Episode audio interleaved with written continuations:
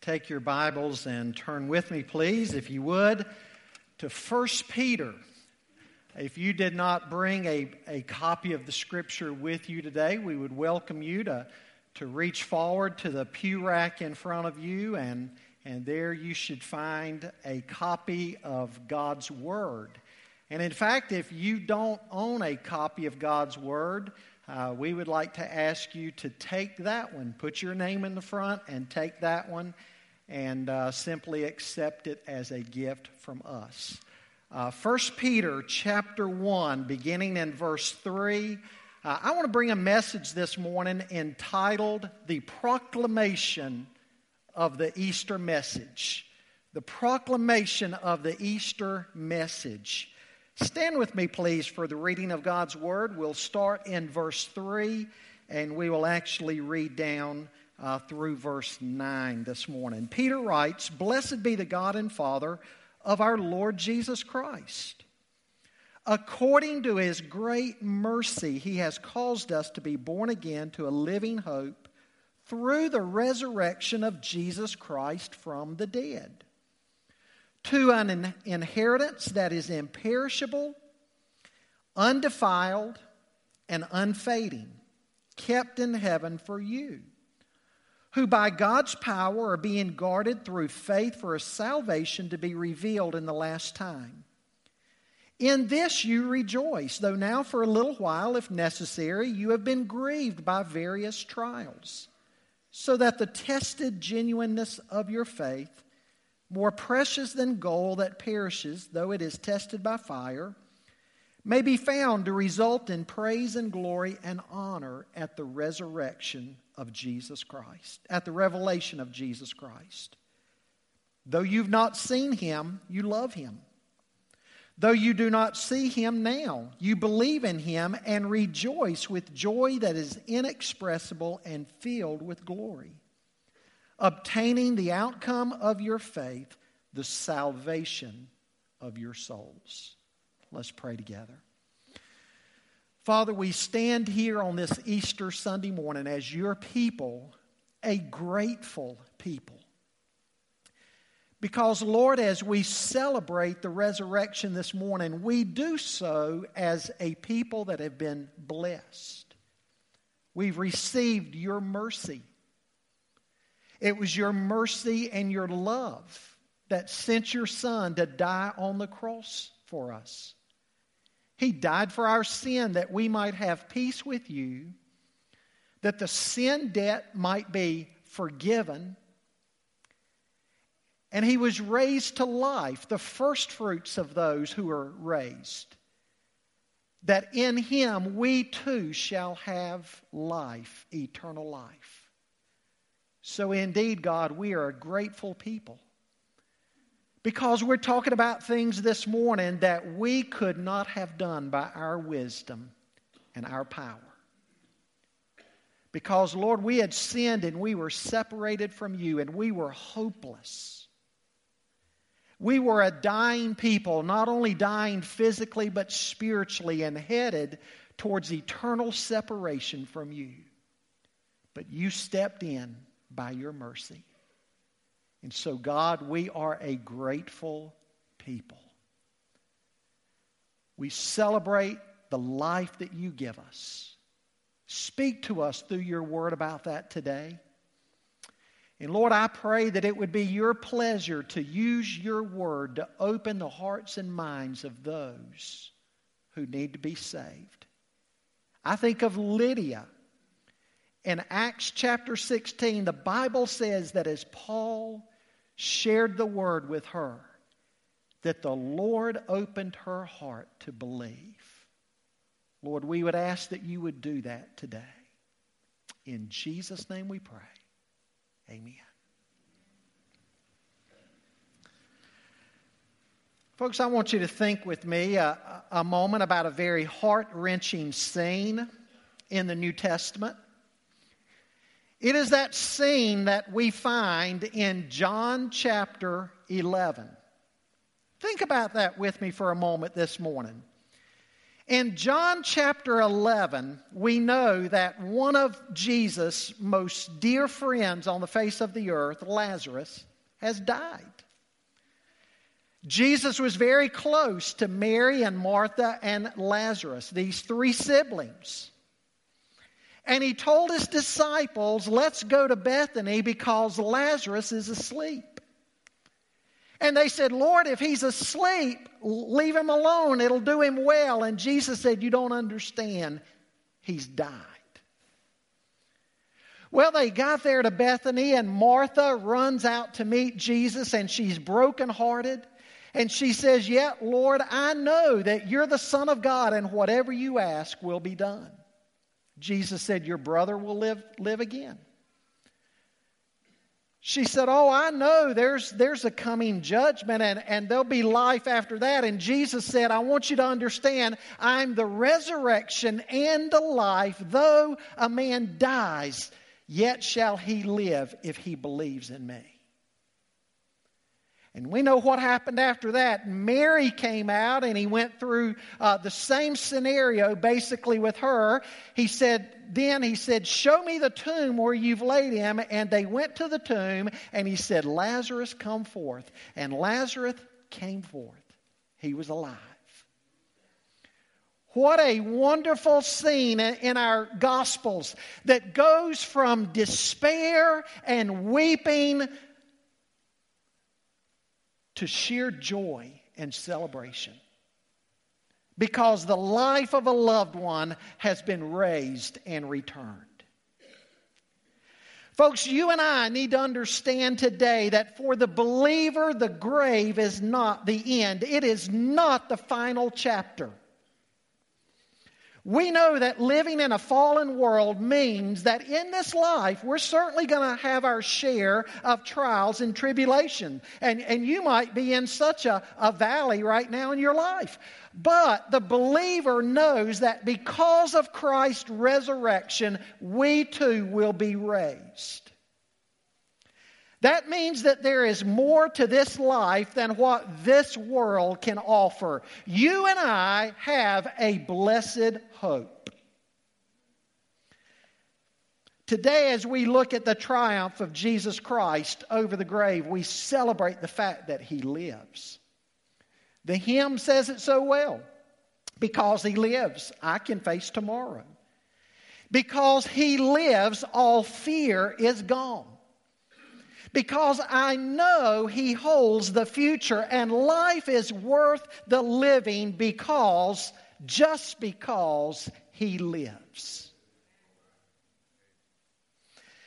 Without the resurrection of Jesus Christ, Christianity would simply have to take its place alongside of all other human philosophies and religion.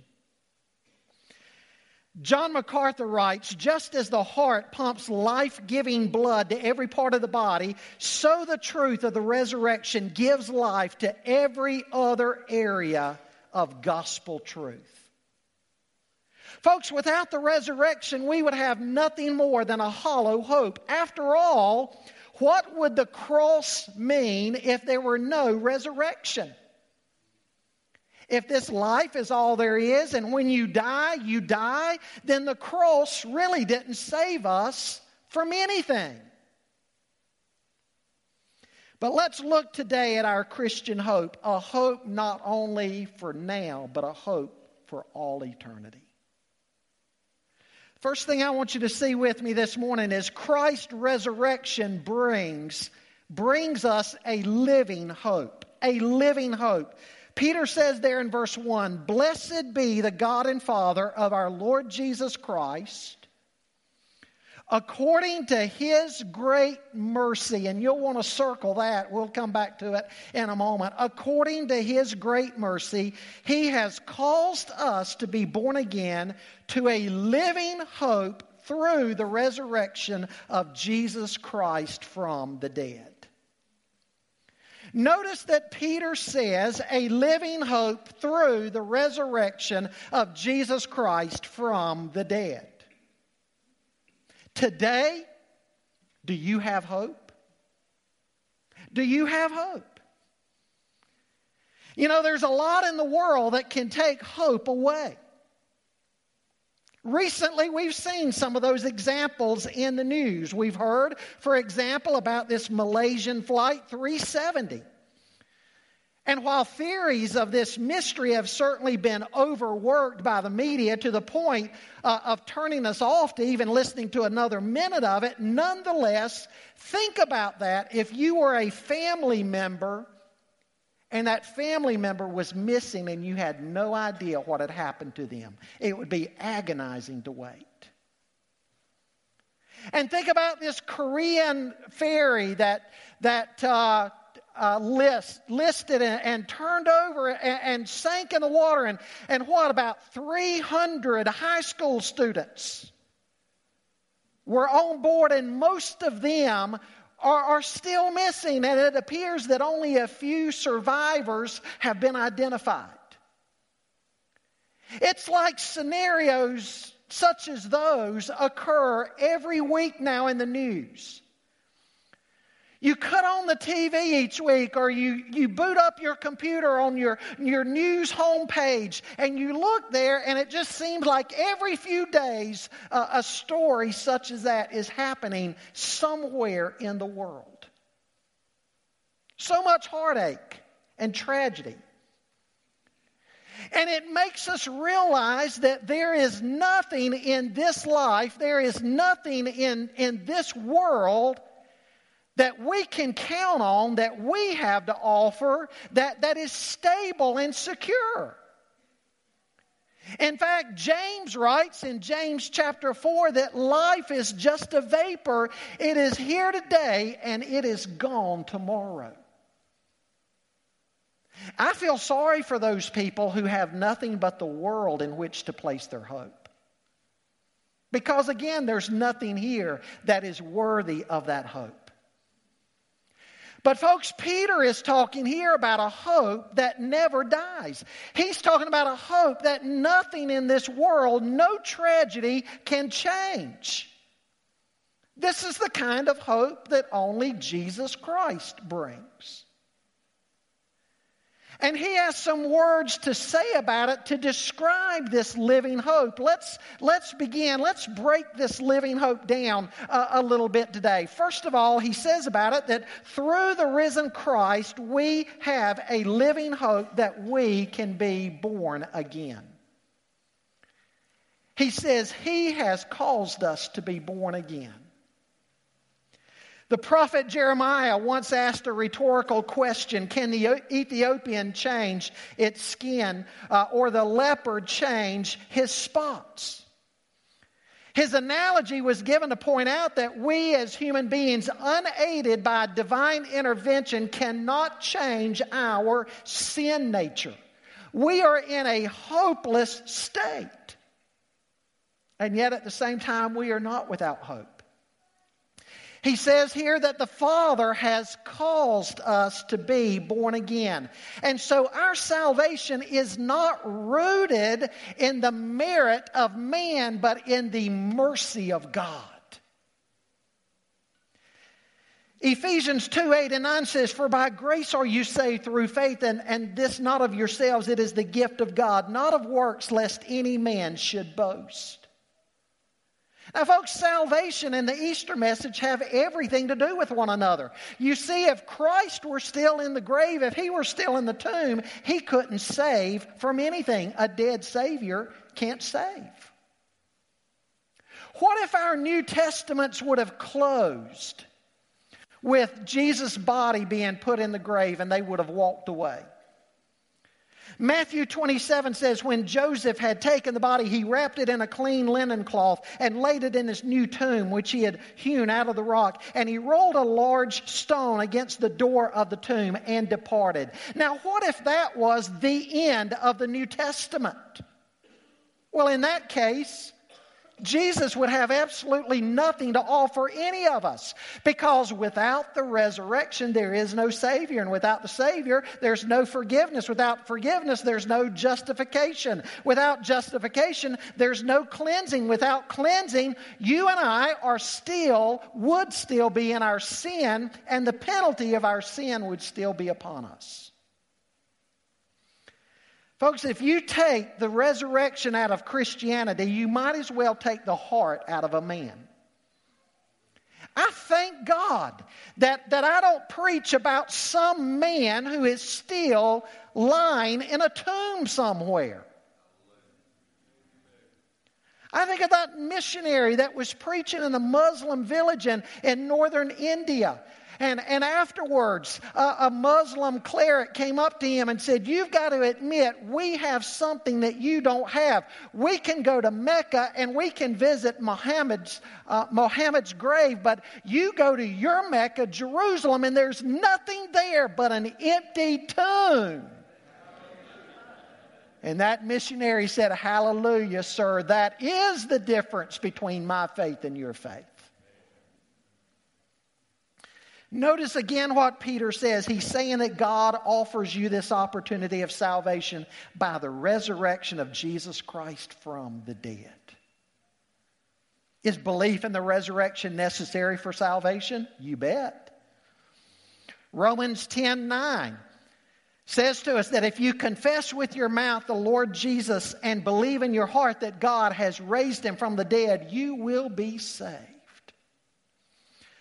Through Christ, we can be born again. Because He lives, He brings salvation. You can be born again and you can have a fresh start. I wonder if I'm talking to somebody here this morning who needs that fresh start. There was a man in the Bible in your same situation. His name was Paul. In Philippians 3, Paul gives this resume about all he had going in his favor. He was a Hebrew of the Hebrews, and, and, and as to a, a Pharisee, he was blameless. But he says, What was gain, to me, I now count as loss for Christ. And so, as Paul looked at his life, he said, Forgetting all those things that, that lie behind, I now reach forward to that which I have been apprehended for. God gave him a fresh start. Paul was born again on the road to Damascus. God did that for Paul who was Rabbi Saul at the time, of course, he did that because of his great mercy. If ever there was a man who didn't deserve it, surely it would have been Saul because he was going about and trying to kill Christians and put others in jail. And yet, God, in his mercy, reached down and he saved that man. And what he did in his life, he can do in your life. Do you need that fresh start this morning? Through the risen Christ, we have a living hope that we can be forgiven. What's included along with the new birth? What, what is there the realization of? There's the realization that through Him our sin is forgiven. Ladies and gentlemen, we have a sin problem. We have committed sins of commission. The Bible says all of us, like sheep, have gone astray. Every one of us has turned to his own way. We're like sheep that we just choose our own path, go our own way, and, and, disregard God, who's our shepherd. We sin against God. We break the commands of God. And every single one of us here have done that. We've been guilty. And the Bible says you commit even one transgression of the law, and you have sinned against the whole. The analogy I've given before is if I gave you a book and I opened that book and I tore out a page right in the middle and gave you that book, have I diminished the whole? Have I sinned against the whole? Yes. The Bible says you break one command of God, you transgress one law of God, and it is as if you have sinned against the whole thing. And all of us are guilty. We've gone our own way, we've transgressed the law of God. And not only sins of commission, but we've committed sins of omission. That's failing to do the things that we should have done. You know, we say, oh, compared to brother so and so or sister so and so, I'm not that bad. We're making the wrong comparison. We're comparing ourselves to one another. Well, folks, we don't compare ourselves to one another because we're all in the same boat. When you compare yourself to the righteous, perfect life of the Lord Jesus, like Isaiah said, you have to say, Woe is me, I am undone. We commit sins of omission. We fail to do that which we should do. And the Bible says because of sin, there is death. In, in Genesis chapter 3, when Adam and Eve sinned, uh, God said, You'll die. You'll go back to the dust of the earth from which you came. They died physically. And there was also spiritual death. Revelation 20 says that if anyone's name was not found written in the book of life, he was cast into the lake of fire. This is the second death. And so, what could we sum up by saying about the human predicament? We're in pretty bad shape, aren't we? We're in pretty bad shape. No hope, desperate, alienated from God. But, folks, the gospel points out that God has provided for the new birth through Jesus Christ. And in that new birth, we have the forgiveness of sins, we have peace with God, and we have access before God. And our names are written in God's book of life. He died for you on the cross. He was raised from the dead on the third day. He paid the penalty for your sin, and then he was raised. The first fruits of all of those who will be raised, first fruits is the promise of more to come. He was raised as the first fruits, and all of those who are in Christ, the Bible speaks of being born again also in terms like we are in Christ. All of those who are in Christ likewise will be raised. That's the promise of the gospel. And so Jesus gives us forgiveness and gives us peace with God and gives us eternal life. In John chapter 10, he said, My sheep hear my voice, and I know them, and they follow me, and I give eternal life to them, and they will never perish, and no one shall snatch them out of my hand. Folks, that's the Easter message. That's the message that the Bible proclaims. And that's what we celebrate on this special day. If you talk to unbelievers, they may say, Why do y'all make such a big deal out of Easter? Well, this is why we make a big deal out of Easter. Easter is good news. Because without it, you and I are in the worst of news. But God has provided through the resurrection of Jesus from the dead that you can be born again. Second thing I want you to see this morning is Christ's resurrection guarantees us a future inheritance. Look at what he says beginning in verse 4 to an inheritance that is imperishable, undefiled, and unfading, kept in heaven for you, who by God's power are being guarded through faith for a salvation ready to be revealed in the last time. Inheritance. That's the key thought in these verses inheritance. Think about, follow the order of what he's saying. Through the resurrection of Jesus Christ from the dead, he's caused us to be born again to a living hope. And the result of that is what? That we have an inheritance laid up in store for us. Now, folks, the, the thought of inheritance is a thought that is rooted even back in the Old Testament.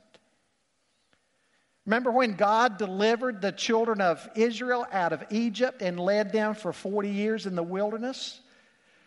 Once they crom- crossed into the promised land, under Joshua, they began defeating those, those first cities. There was Jericho and Ai, and, and then they, they, God led them in to start defeating the Canaanites. And beginning in Joshua chapter 13, what does God begin doing? God begins giving each tribe an inheritance. Each one of them got a certain allotment of the land.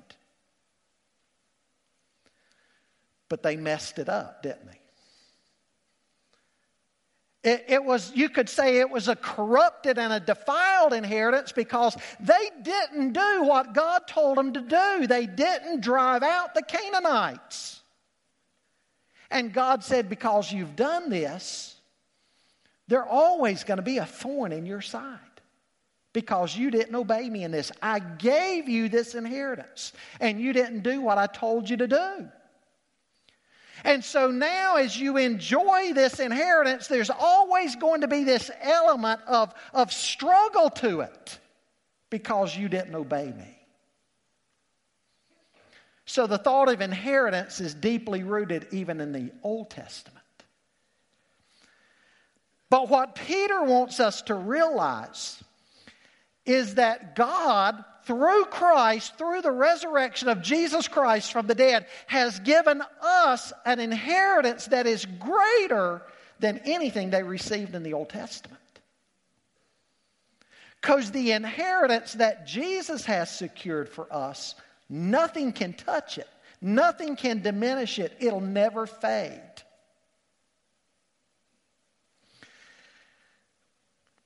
You see, if Christ were not risen from the dead, though, there would be no inheritance because there would be no future. No future at all. And that's Paul's point in 1 Corinthians 15. He's responding there to some people who were denying the resurrection. He said, You don't understand something. If you deny the resurrection, that means that you are still in your sin. All of our preaching would be in vain your belief would be in vain. And worse, uh, uh, worse than any of that, even, we would all found to be, to be liars because we said that there's a resurrection if there's no resurrection. All faith would be vain. Everything would be in vain. You would have believed for nothing without the resurrection. That's how necessary it is. But Peter is saying, because of the resurrection, we have all of these promises of God, all of this inheritance from God that nothing can ever take away. Now let's, let's look at the identity of our future inheritance. Let's think about that a moment.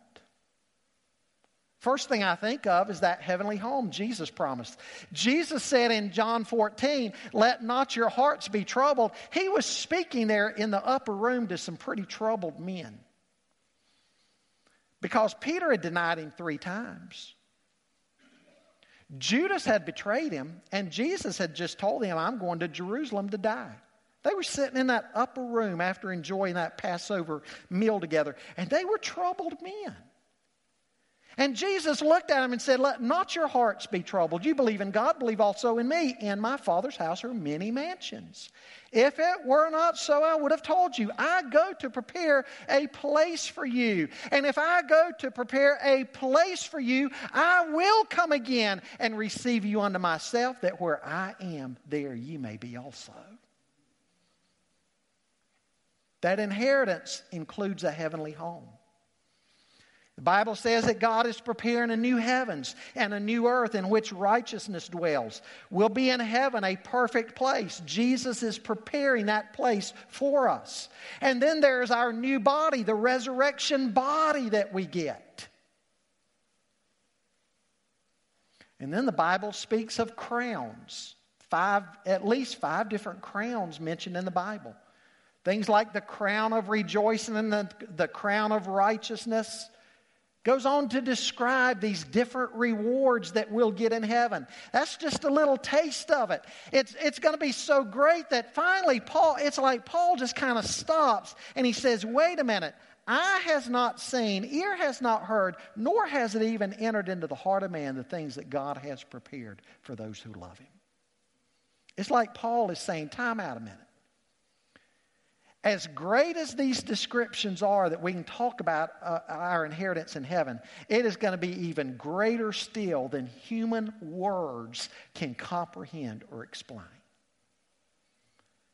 And folks, that's, that's the inheritance that believers have. If you are in Christ, that is the promise that you have. Jesus said, I give unto my sheep eternal life. Think a minute about the quality of our future inheritance, the quality of it.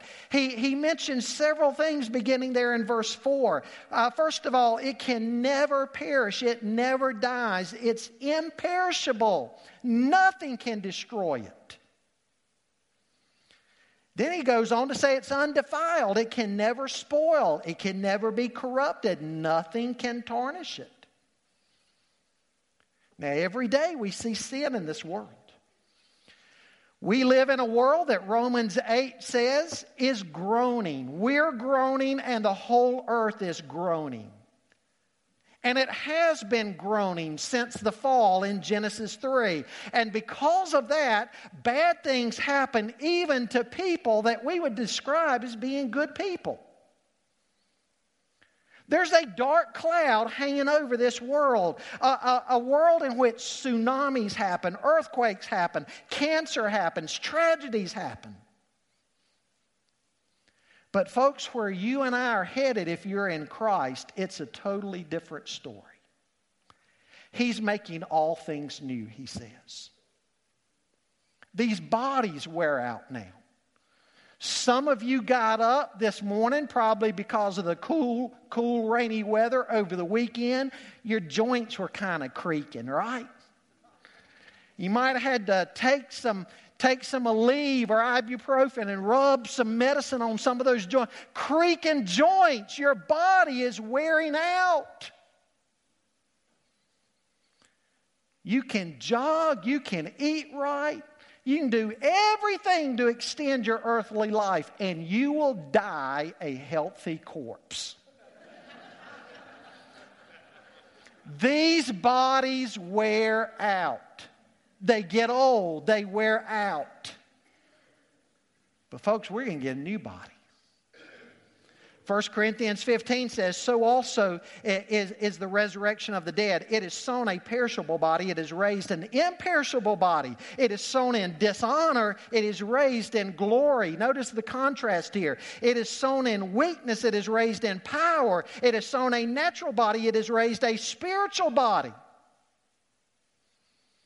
He goes on to say there, Now this I say, brethren, that flesh and blood cannot inherit the kingdom of God, nor does the perishable inherit the imperishable. Behold, I tell you a mystery. We shall not all sleep, but we shall all be changed in a moment, in the twinkling of an eye, at the last trumpet, for the trumpet will sound, and the dead will be raised imperishable, and we shall be changed. For this perishable must put, put on imperishable, and this mortal must put on immortality. Hallelujah. A new body, a new home with Jesus, and a new body that'll never wear out, and a place where sin won't defile or corrupt anything. That's our inheritance. He's not done yet, though. Notice he, he keeps going. He, he talks about it being unfading in verse 4. It'll never lose its beauty. Our heavenly inheritance is like a jewel that'll be just as beautiful a hundred thousand years after we're there as it was the very first day that we saw it. Amazing Grace says, when we've been there a, Uh, a 10,000 years, bright, shining as the sun, we've no less days to sing God's praise than when we first begun. The beauty, the glory, the majesty of heaven will never be diminished, it'll never fade. What happens to resources on this earth? Everything we have on this earth what happens to it? Well, on its own, it decays. And in the meantime, any earthly inheritance, any earthly resources we have can also be stolen. It's not secure. And boy, have we learned that one lately in Connie's family. Some things that's been going on the last 11 weeks, and I ran it by her, and we're there to a point now. She said, Yeah, it's okay if you do mention that. I said, Boy, that's a perfect illustration of how things of this world diminish and they're stolen. We got back from Israel about 11 weeks ago she stumbled onto something in her family. Let's just say it has to do with a, a very wealthy family member that she has. And something was said that didn't ring, ring true to Connie about this wealthy family member. Something somebody said. Back when Connie was a practicing CPA, she hated the tax section of being a CPA. She loved internal auditing. So, boy, the auditor kicked in in her. And she started analyzing things and putting things together and looking here and looking there and looking there. And it'd blow your mind the things that started being revealed. For 11 weeks now, she's been meeting with the Charlotte Police Department. They've assigned a detective to the case. Another detective with uh, elder care and DSS ha- has said this is turning out to be potentially one of the biggest cases of this nature that Mecklenburg County has ever had. She's been dealing with banks all over guys in departments with banks that are over the criminal division and, and fraud and embezzlement all over the country been, been calling her. She's been preparing big report putting all this massive thing together. And they're fixing to begin the prosecution process. That's all i'll say about it but that's all i'll say about it now but perfect example of how you can have a whole bunch of resources in the world, a whole bunch, and it can fly away. People can steal it. And it is amazing some of the ways, some of the schemes and plots they go through to steal it. Let me say, if you're an older person with a lot of resources, you better be careful and you better be having somebody check what's happening with some of what you own. I've nicknamed her Rocky now.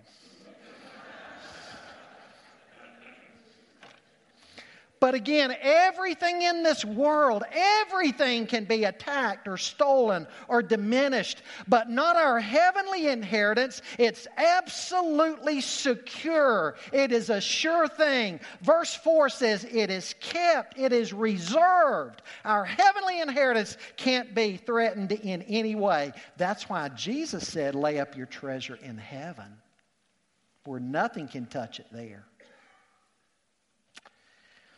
Now, that's not all. Look at what he says in verse 5. Not only is it kept for you, but you're kept for it. He says it's reserved for you who are kept by the power of God. Peter says we're kept, we're shielded by the power of God. Now, the word kept or shielded here is a military term. It means to guard, it is the picture of a military garrison standing guard around a city. But instead of a military guard, it is none other than God Himself that is watching over us. I can tell you without the slightest hesitation that any salvation that is genuine is absolutely secure. What God produces, God protects. What God gives, God guards. What God commences, God completes. We can believe in, believe in the preservation of the saints because we can believe in the perseverance of the Savior. Paul said in 2 Timothy 1:12, I know in whom I have believed and I'm persuaded that he is able to keep what I have committed unto him until that day. And one more thing here, kept is in the present tense. He just goes on and on keeping us. He goes on and on and on and on and on keeping our inheritance and he goes on and on and on and on and on keeping us for that uh, inheritance. He's working at both ends of the spectrum. So the question is not, can I hold on to God, but can God hold on to me? And the answer is a resounding yes. In Romans 8, Paul says, Who shall separate us from the love of Christ? Shall tribulation or distress or persecution or famine or nakedness or peril or sword. As it is written, For your sake we are killed all day long. We are accounted as sheep for the slaughter. Yet in all these things we are more than conquerors through him who loved us. For I'm persuaded that neither death, nor life, nor angels, nor principalities, nor powers, nor things present, nor things to come, nor height, nor depth, nor any other created thing shall be able to separate us from the love of God which is in Christ Jesus our Lord.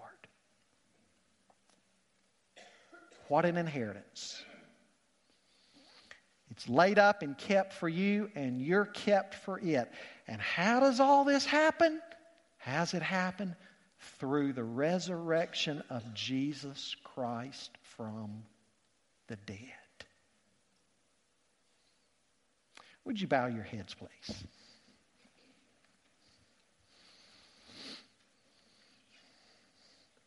Folks, I, have just, I've just scratched the surface this morning of, of the celebration we have at Easter. We've just scratched the surface.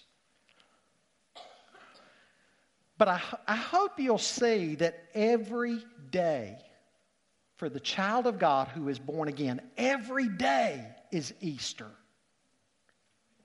What we celebrate here today is true for you every day.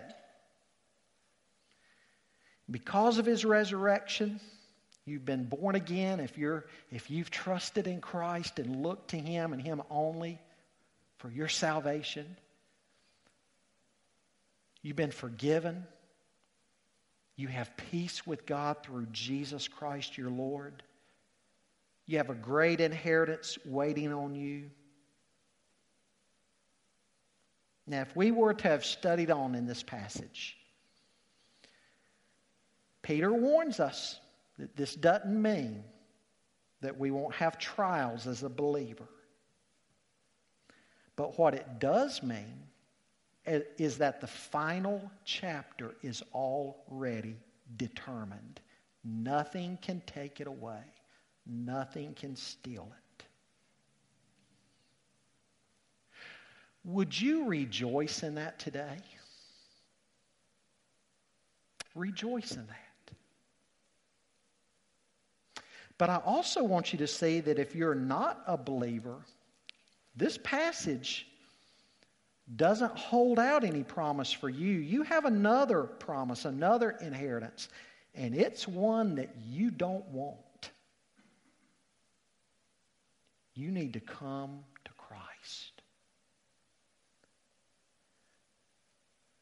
Bible says, Behold, today is the day of salvation. Today, if you hear his voice, do not harden your heart. Come to him. Wouldn't it be great this Easter Sunday morning? Somebody comes forward, says, Pastor, would you pray with me? I want to be born again. I want to ask God to cause me to be born again, to do his work of grace in my life. You come forward, we'll pray with you. Others may just want to spend some quiet moments as the rest around us are singing, just reflecting and with a heart of gratitude to God, thank Him for what He's done. Folks, we need to be a thankful people. We don't do that enough, do we? Gratitude. Lord, speak to us. Speak to us. Have your way. as we're yielded to you in this time of invitation. In Jesus' name we pray. Amen.